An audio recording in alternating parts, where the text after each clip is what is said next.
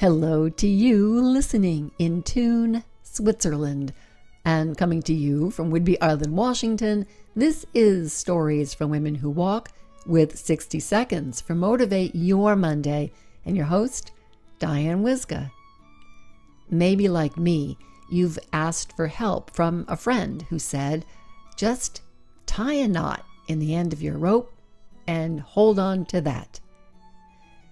With enough rope to tie a knot and enough strength to hold on, you'll probably be okay. But what if there's nothing to hold on to? We were high in the cold and snowy Canadian Rocky Mountains. Six women and two guides on an outward bound mountaineering trip. Far above us and out of sight, the guides had secured the climbing ropes beyond the cliff edge. In pairs, we climbed up and rappelled down the sheer face of a mountain.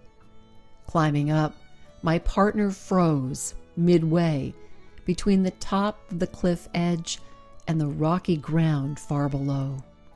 She stammered out, I can't find anything to hold on to. Time passed, and then a voice from far above us called out, Grab it, with both hands. It worked. She got to the top. But how? My partner found the help she was looking for inside herself. Here's a tip when you can't find anything to hold on to, grab it with both hands.